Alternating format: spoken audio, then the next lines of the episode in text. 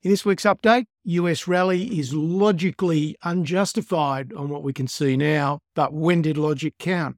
And where to from here? My name's Garry Davis. As always, this is general advice only. Please remember to like and subscribe to the video. Okay, let's start with some market perspective. There's no question that the US inflation data uh, has changed expectations uh, quite significantly. However, we've got to remember that part of the reason, or a, good part of the reason, that the year on year comparisons uh, looked as encouraging as they did is because the inflation rates in 2022 were so much higher. And so naturally, we're seeing um, a significant uh, improvement, seemingly. And there was an improvement, you know, even on a month on month basis, there is an improvement. So I'm not saying that, um, that headway is not being made against inflation, but the comparisons that everyone is uh, doing cartwheels over at the moment will not look the same uh, when we get to this stage next year. So we've just got to, you know, keep that sort of sobering thought in our mind that um, that some of the current um, euphoria about having beaten inflation um, may only be a, a partially temporary result. US earnings season, it's look, it's mixed, but so far it's okay. It's the beat rate is about uh, where it normally sits in in the high 70% area. That's not unusual for the start of earnings season. The real proof will come over the next 2 to 3 weeks to see if that beat rate continues. But so far it's okay.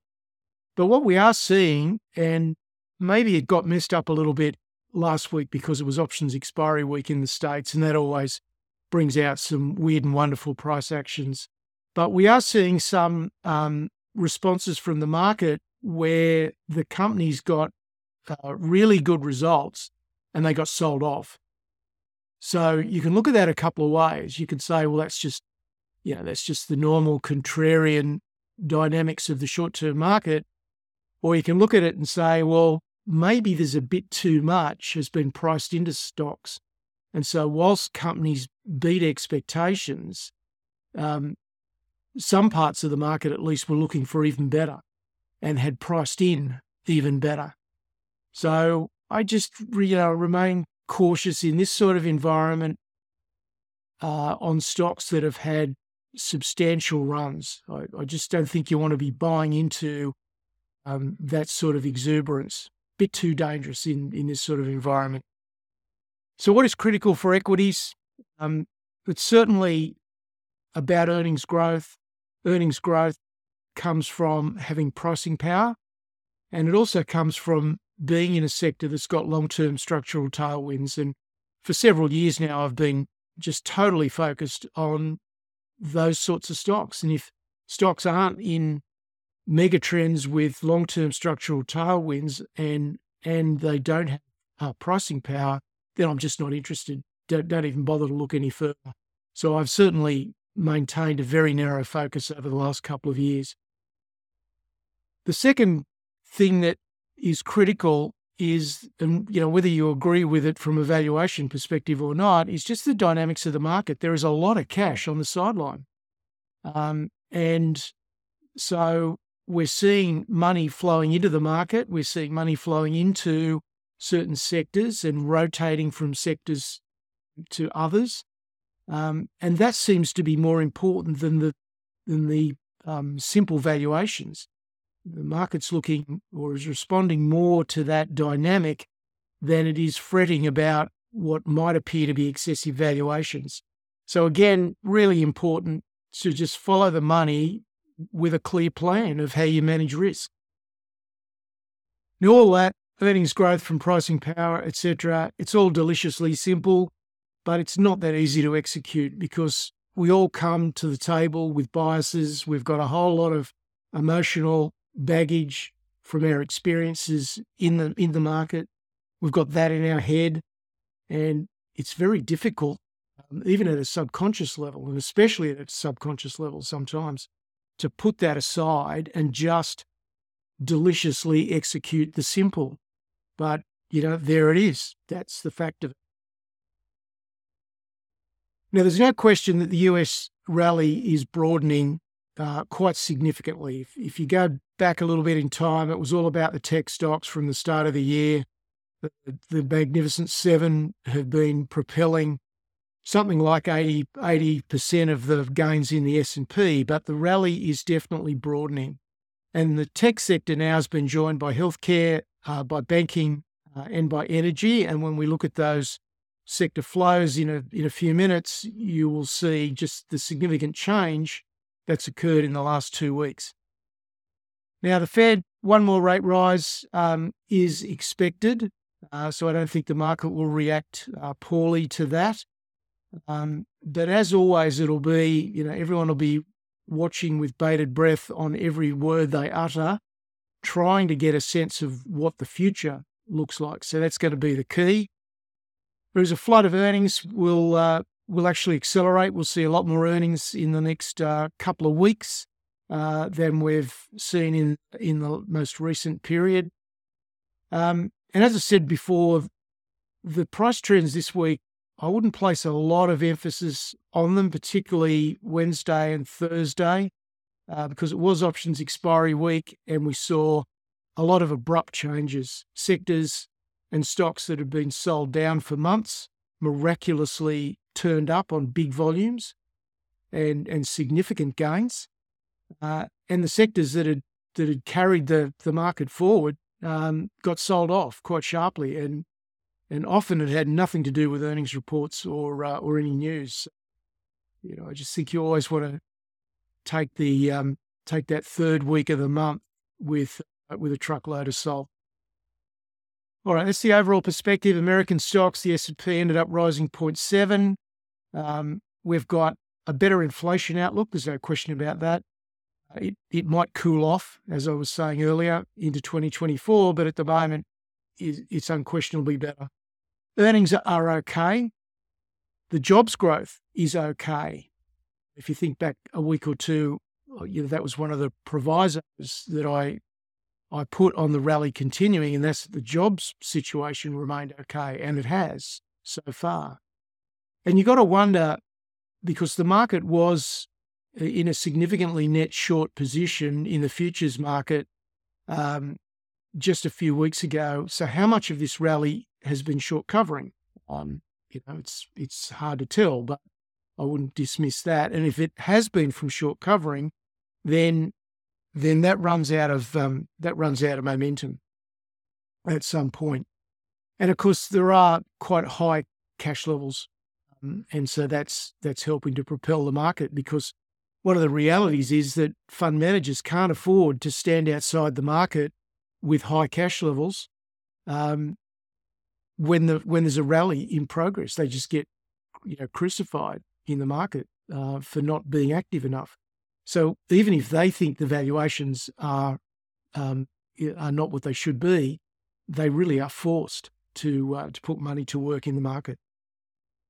The US dollar uh, edged back up again uh, to 101. The yield moved around a fair bit, but ended up pretty much steady. Uh, the VIX up just a fraction, and the 10 year, two year spread remains close to negative 1. So the bond market is still screening recession. The equities market is saying something different. All right, let's go and look at some charts. So we'll start with uh, with the equal weight S&P. So this is just to demonstrate. So this is where uh, each of the S&P 500 stocks are given an equal weighting in the index.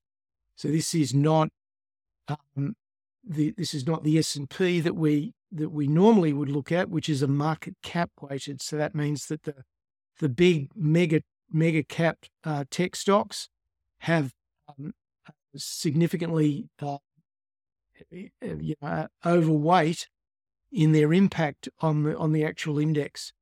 So that's still going strongly. This green line here is the um, is the 20 day moving average, um, but um, and so that you know it's quite a strong trend. It's probably holding up above the eight day moving average, but the equal weight is not doing too badly either. And it's this is the eight day simple moving average, so it's holding up quite nicely above that, looking quite strong. And if we take a look at uh, IWM, which is the Russell 2000, you can see we're, we're up near um, double and triple tops.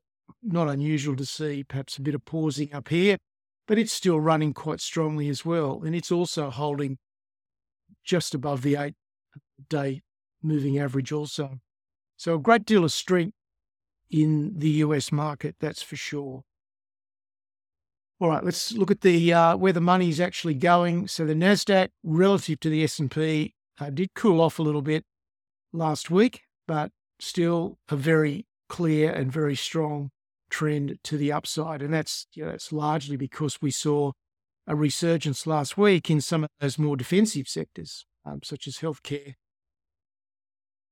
This is semiconductors, also down a little bit, but look, to be honest, I'm I'm really just putting that in the options expiry basket um, as rather than any anything more than that. Uh, I think that at this stage, a couple of days of selling in options expiry week, I'm just going to ignore it for the time being.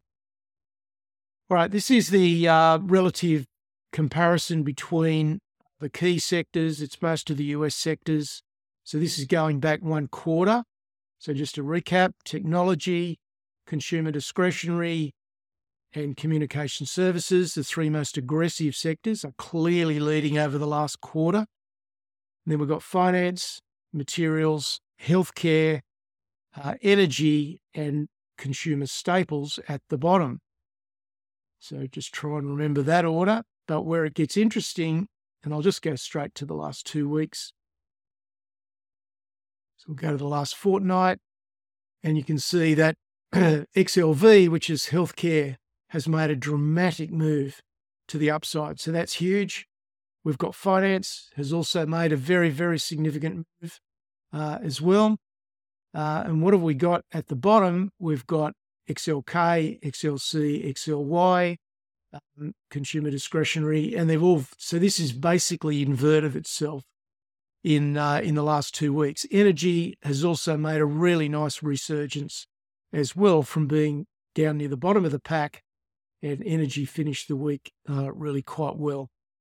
And if I if I went to the next to the final week, the week we've just had, then you would see that even more amplified.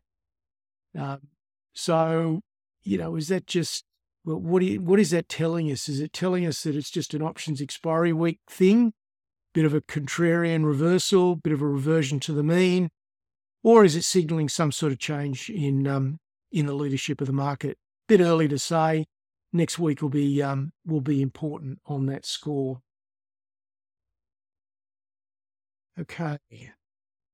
Aussie stocks, I'll go back and look at the currencies in just a minute. So the Aussie dollar, uh, 66 and a half, and our index uh, gained a slight bit of ground, um, but you know it's it's still stuck, it's still stuck where it's been for several years, um, and the it'll be really interesting to see the Australian market reaction to our earnings season because expectations are pretty low. They're unusually low, and with good reason.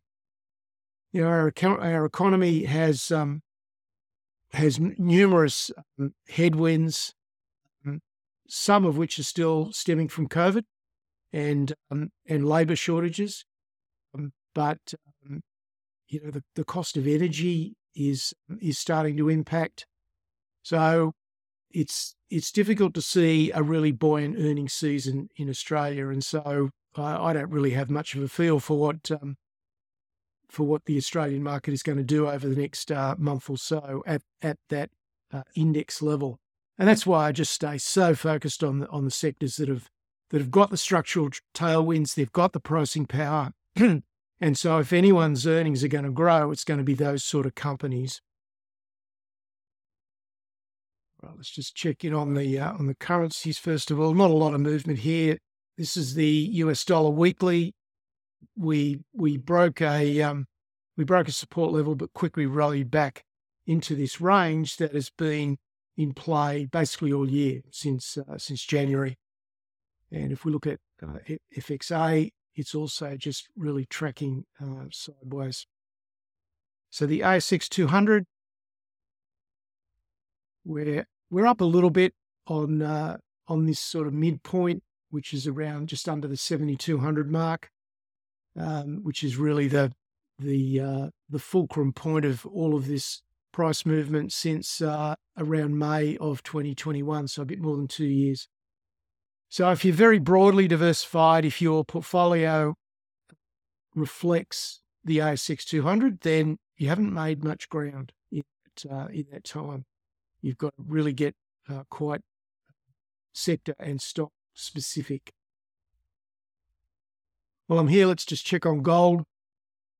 Gold on the weekly chart, we're um, we're stuck in this range that we've been in since the huge resurgence we saw in March.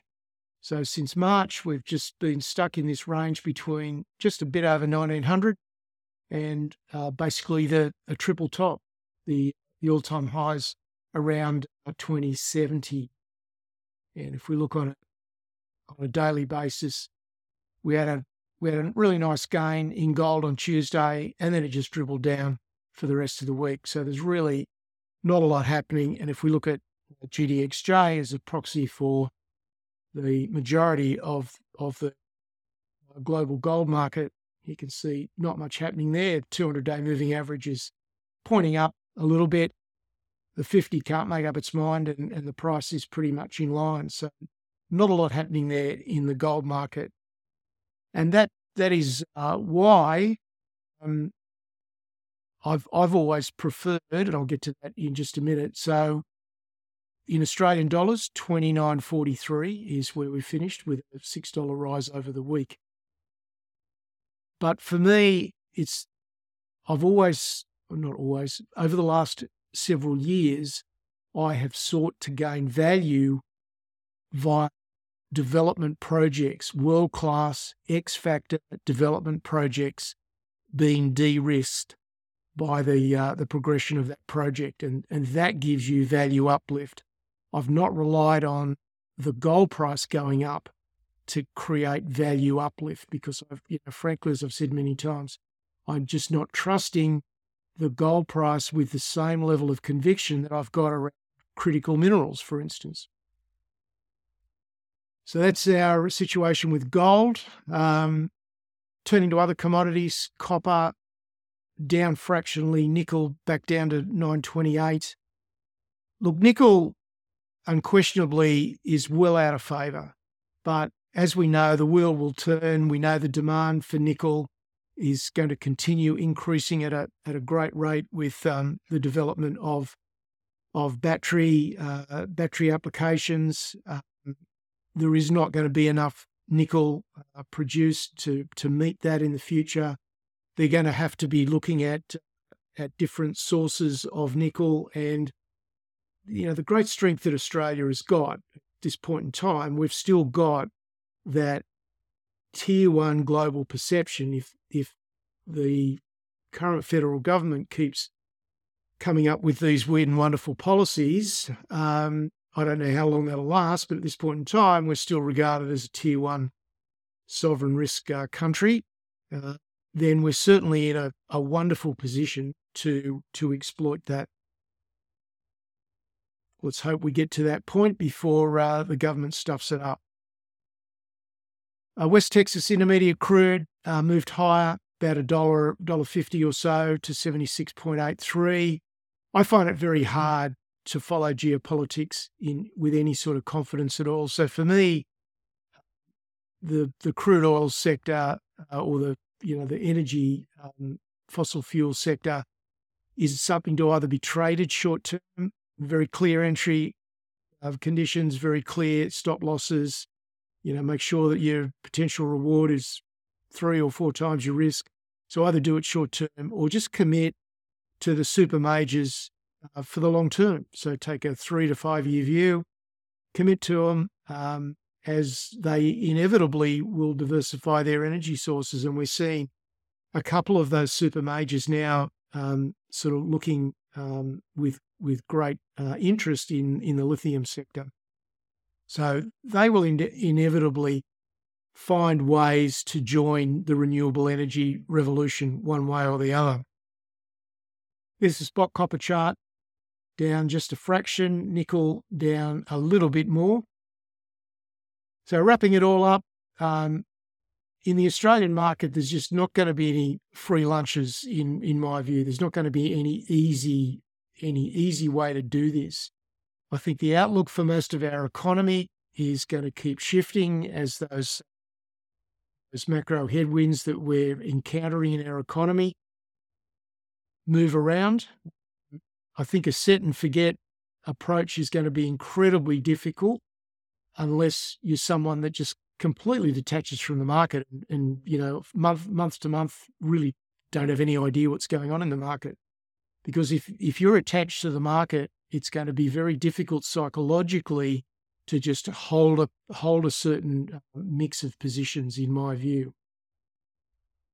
What's required is is very focused and flexible thinking be prepared to make changes if if the environment changes don't get stuck with a certain formula in your mind. Be prepared to recognize what the market is doing. And success is going to come from very specific focus on, on stocks and sectors. And, you know, I've been doing that now for some time with, with some degree of uh, success. Portfolio analysts last week, uh, we looked at the outlook for semiconductors, and we also looked at my watch list, my favoured watch list for Aussie gold stocks or Aussie gold developers. All right, that's it for this week. Uh, more information on the website, and I'll be back with you next Sunday. Cheers.